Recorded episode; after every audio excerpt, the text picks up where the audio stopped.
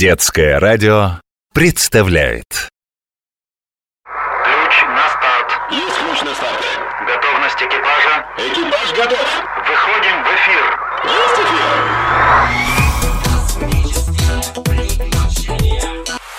Космические приключения.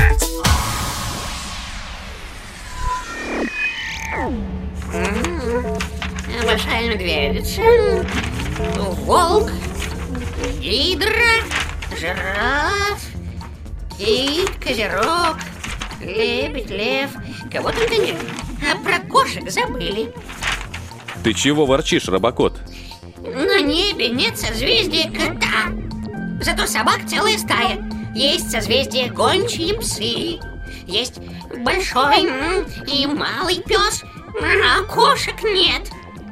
Созвездие кошка было описано одним французским астрономом в конце XVIII века. Но про звездную кошку скоро забыли, и поэтому она не включена в современный список созвездий. Это несправедливо. Не расстраивайся, кот. Смотри, на небе есть твои дальние родственники. Малый лев, рысь, а вот созвездие льва. Не расстраивайся, котик. Созвездие льва. Знакомое название. Где-то я его уже слышал. В гороскопах. Лев – это зодиакальное созвездие. В гороскопах, прогнозах, основанных на положениях звезд, мы часто слышим название созвездий зодиака. Я люблю гороскопы. Особенно, когда мне советуют в них больше отдыхать, спать и хорошо питаться. Кстати, а что такое зодиак? Космический зоопарк. Слово «зодиак» можно перевести с греческого языка как «круг животных». В течение года Солнце проходит через 12 созвездий. Вот их названия. Овен, Телец, Близнецы, Рак, Лев, Дева, Весы, Скорпион, Стрелец, Козерог, Водолей и Рыбы.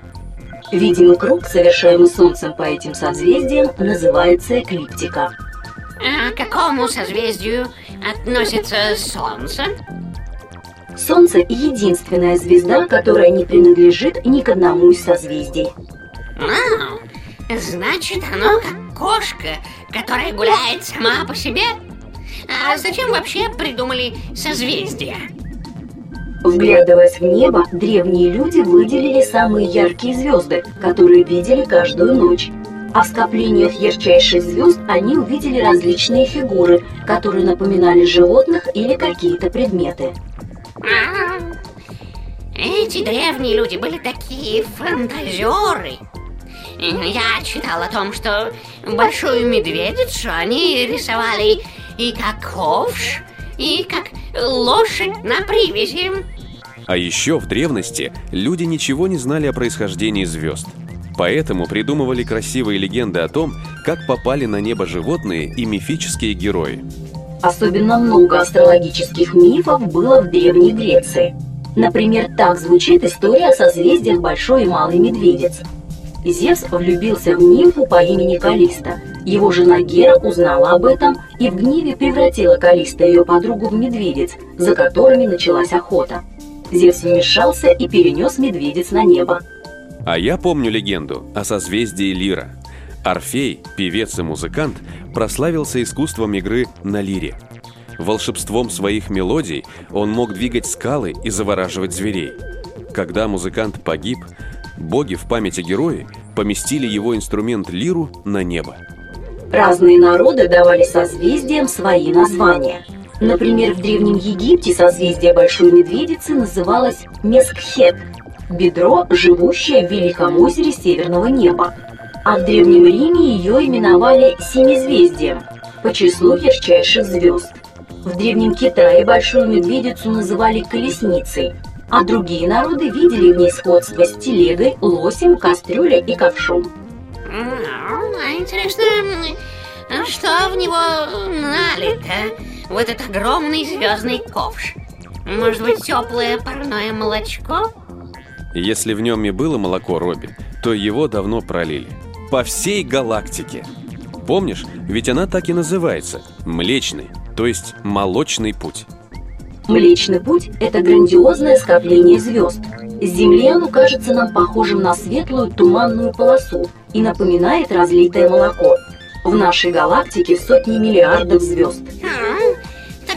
Уйма звезд и ни одного созвездия, названного именем кота. Это несправедливо. Робокот, если это для тебя так важно, обещаю. Как только мы найдем на просторах галактики подходящее созвездие, сразу же назовем его твоим именем. Правда? Вот здорово. Поправка. Крайне маловероятно, что нам встретится скопление звезд, напоминающее хвастливого, ленивого кота-робота. Ха-ха-ха.